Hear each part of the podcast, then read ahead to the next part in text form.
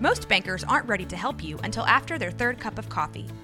But with Central National Bank's after hours service, you don't have to wait for the bank lobby to open to get help. You can contact us from 6 to 8:30 in the morning or from 5 to 10 in the evening, and we'll connect you to a real, live, local person who can answer questions and fix problems. 7 days a week. Bank different. Bank Central. Central National Bank. Member FDIC.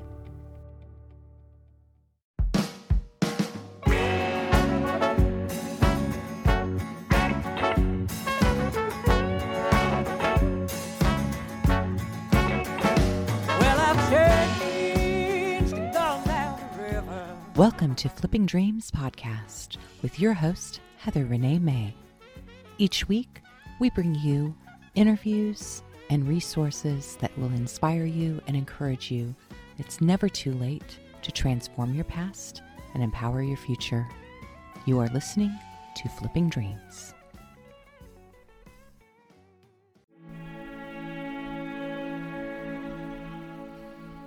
There are two kinds of adventurers those who go truly hoping to find adventure, and those who go secretly hoping they won't. William Least Heat Moon from Blue Highways. I was driving this week along the Natchez Trace Parkway, listening to one of my favorite podcasts, Strangers, and hearing an epic story of extreme sports adventures.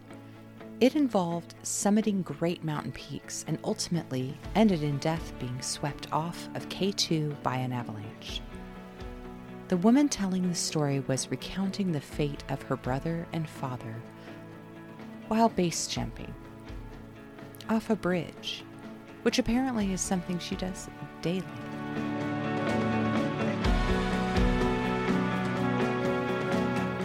I realized in that moment I am the latter of the two adventurers.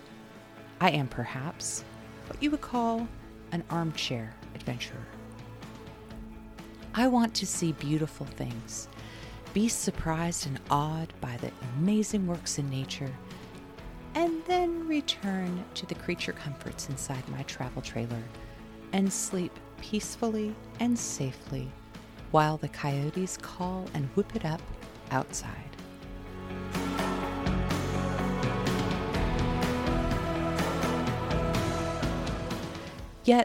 I love to hear about and read these stories of adventure. I also follow the SV Delos crew. Their new film, 80 North, which can be found at 80northseries.com, and which you, you should check out because it is amazing.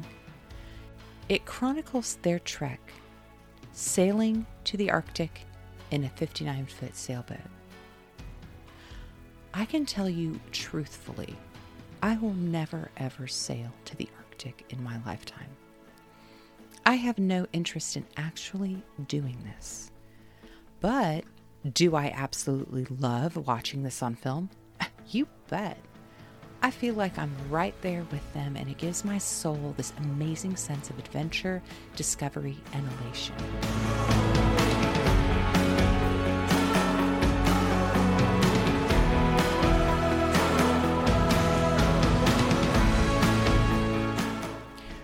Curious people.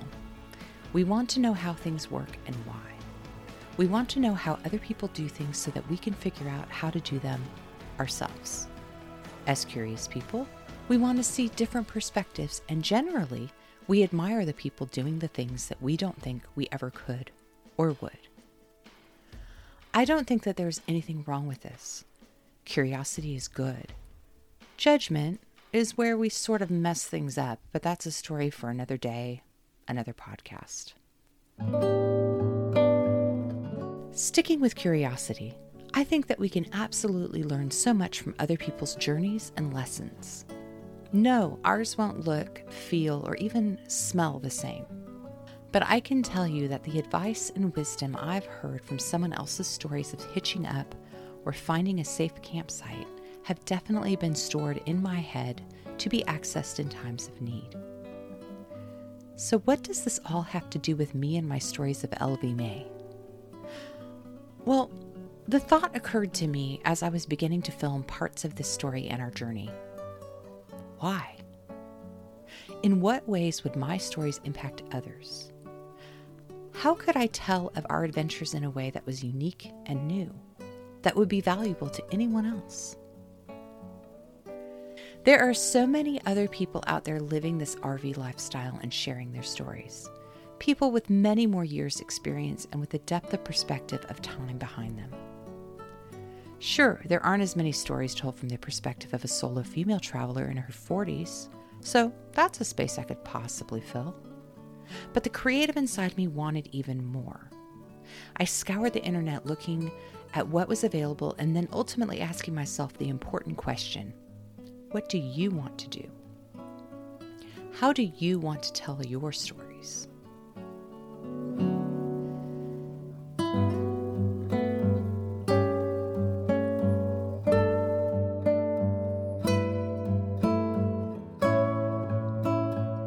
Years ago, I surprised my family in a memorable way. They had taken their Silverton motorboat up to the Gulf Islands of Canada, which are just north of the San Juan Islands outside of Seattle. It was my parents, brother, and my grandparents, and I was supremely jealous as I was landlocked working in Denver, Colorado that summer. Somehow, the thought occurred to me I could fly to Seattle and meet them for part of their trip. Before I knew it, I was calling around for flights and figuring out how to take a float plane from Seattle to Nanaimo, which is the town that they were docked at on Vancouver Island before they headed further up into the islands. I've said before, I'm a creative optimist. I generally jump off the cliff before asking myself halfway down, did I pack that parachute?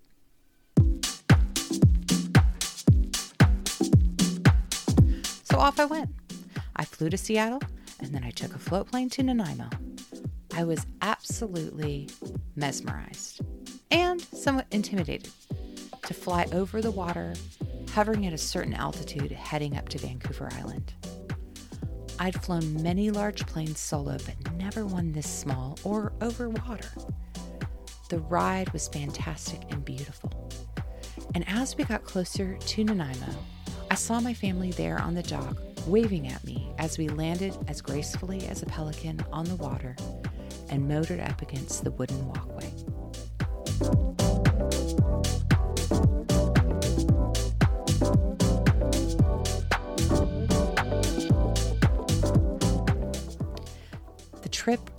Was incredibly memorable.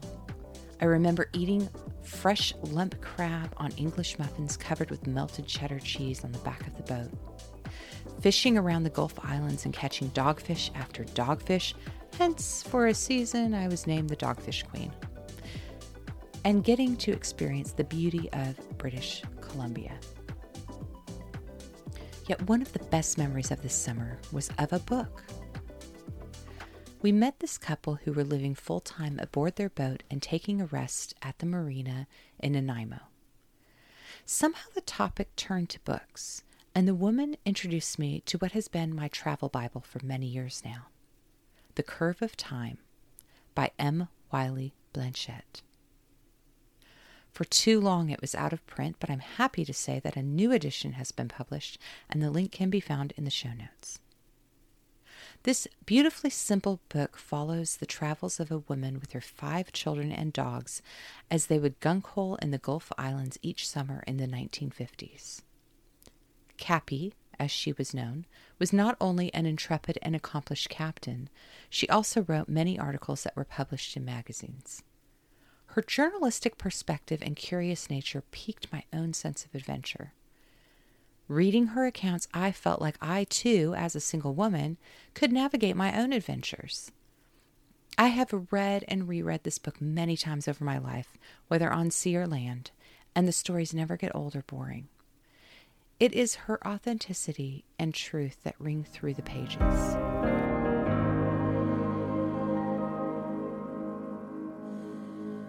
Her not knowing, yet her openness to learning that makes the adventures all that more appealing. Back to my own land yacht, LV May, and our present journey. Thinking of Cappy and that inspiration 25 years ago makes me realize just how important this sort of journaling and sharing is.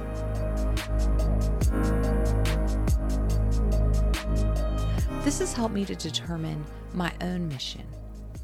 My goal with telling you the stories of our weekly travels in our land yacht is much the same as my original mission with the Flipping Dreams podcast to inspire, encourage, and engage other fellow dreamers. To remind you that it's never too late to follow your dreams and transform your life, even if that transformation happens in your mind. Even if all you do is take a journey with me every week through the audio and video recordings while you are sitting in your armchair. Let me take you with me on this journey. Let me surprise you and delight you, just as I am surprised and delighted along each and every long, dusty road. I don't think we all have to go to the extremes to appreciate the life we live. We don't need to scale mountains, jump off bridges, be fastest, or go the farthest in order for it to be meaningful. Each one of us has our own gifts, talents, and abilities. And what we do with those unique gifts is what makes our lives richer and more meaningful. It's okay to navigate our world with the tools within our own wheelhouse. It's also okay to step outside of what we know and try something new as well. The most important thing we can do is to honor our own inner promptings, for that is where all of our fruits will flow. So now that we have the lay of the land, shall we dive right into the first leg of this journey together?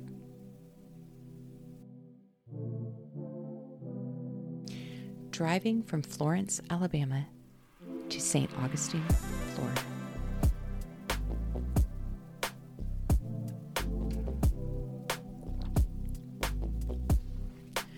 We pulled out on a Tuesday morning to head to our first waypoint of the trip, Dothan, Alabama. It was our first morning hitching up the trailer, and although I was familiar with the recurve hitch from using the R3 on the R-Pod, for some reason this R6 wanted me to know that it was different. It demanded more attention. I soon realized that my hitch required precision and that in order for the sway bars to lock into place tight and secure against the metal frame, I had to have the truck lined up perfectly straight. Otherwise, she'd throw a hissy fit. A painstaking hour later, with some very lengthy conversations with this new hitch, I finally had us secured and ready to head out of McFarland.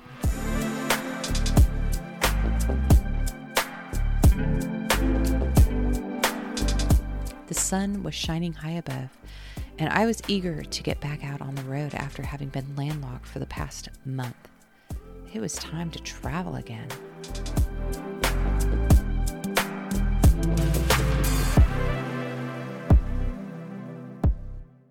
This leg of the trip covered 313 miles, and that would be about five hours in a vehicle, but was about an hour or so longer towing.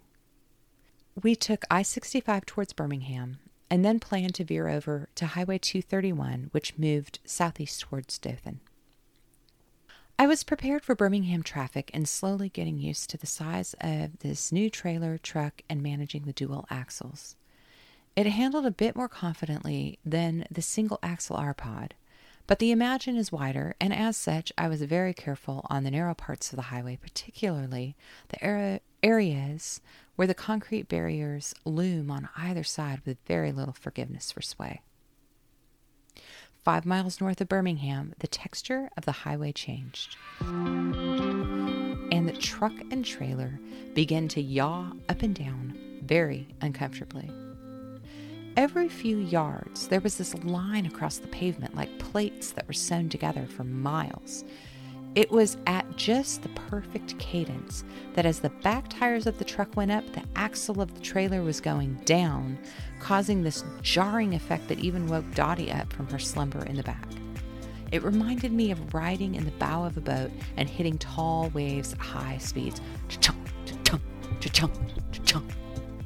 An incessant pummeling that makes you wonder if everything is secure, what will come loose or break, and whether your lunch will start to decide to come back up the route it went down.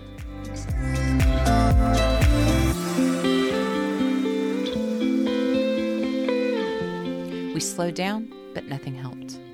On and on it went for miles until finally, past Birmingham, it stopped, and I pulled over to double check everything and let my taut muscles relax for a few minutes. The rest of the trip was uneventful. We made it to Dothan right before sunset, and the park was a welcome sight. Clean, comfortable, easy to access off the highway and level. I walked Dotty around and she found a huge dog park that she made good use of before I cooked up some dinner and we made it in for the night.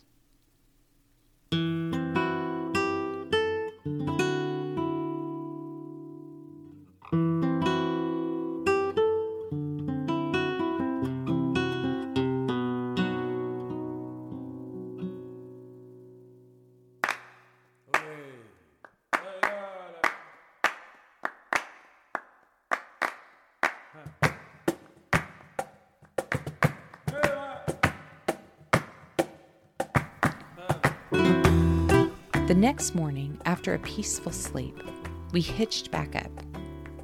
I had to unhitch the trailer the night before just to level the trailer, but I didn't move the truck, so it was a little bit quicker and easier, and Hitchy was a little bit more forgiving.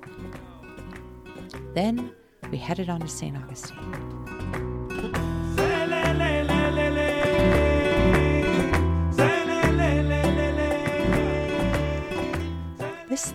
Trip was around 312 miles and another long travel day. At this point, though, I was just so excited to be in the sunshine and 60 degree weather after all that snow and ice. It felt good to be moving again, and I was really excited to get to the water and see our good friends who are waiting for us at North Beach. The route followed I 10 mostly across the Florida panhandle then turning south for a minute onto I 95 at Jacksonville to Florida 202 before meeting up with A1A. A1A was stunning, and it felt so good to be back on the beach, following along the narrow roads, seeing the ocean peeking out between the houses and rental properties. Then we turned into North Beach Camp Resort.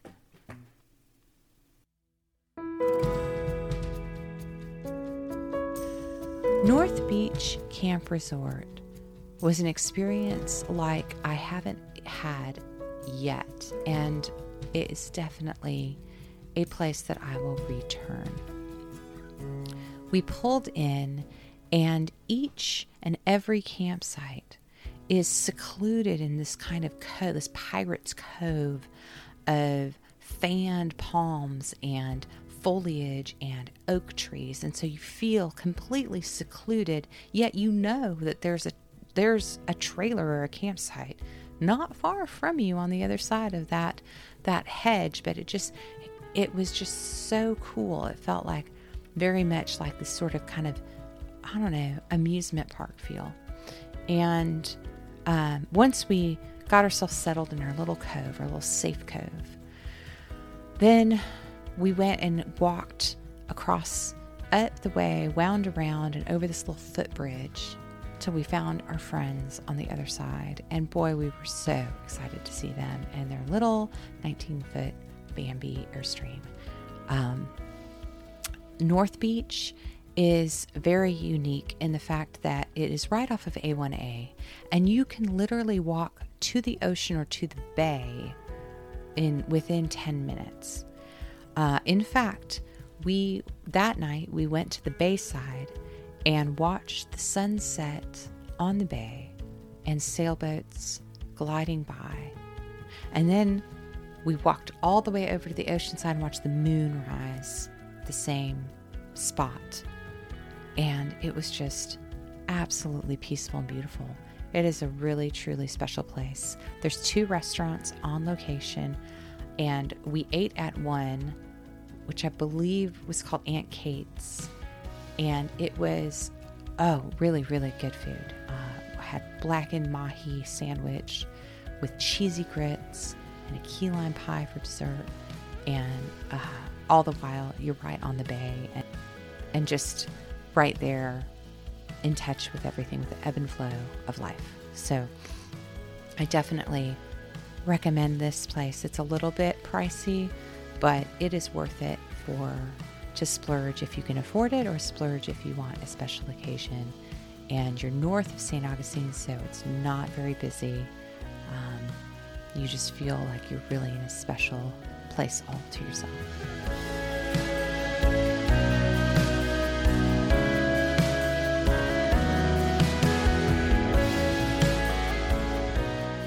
Join us next week as we travel from St. Augustine across the Panhandle to East Point and then Navarre Beach.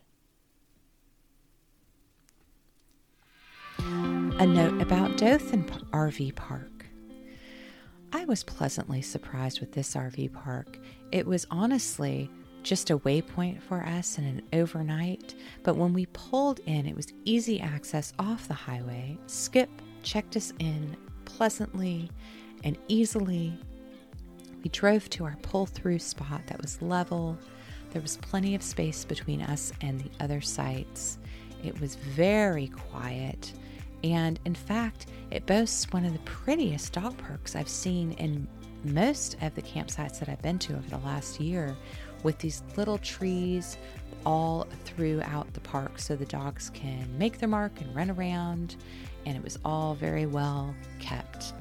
I saw that there were signs for walking trails um, around the park, which we, of course, didn't take advantage of because we were only there for a number of hours, but we slept very comfortably. It was very safe and clean, and we had everything we needed. And so I would definitely recommend Dothan RV Park anytime you're traveling through this area.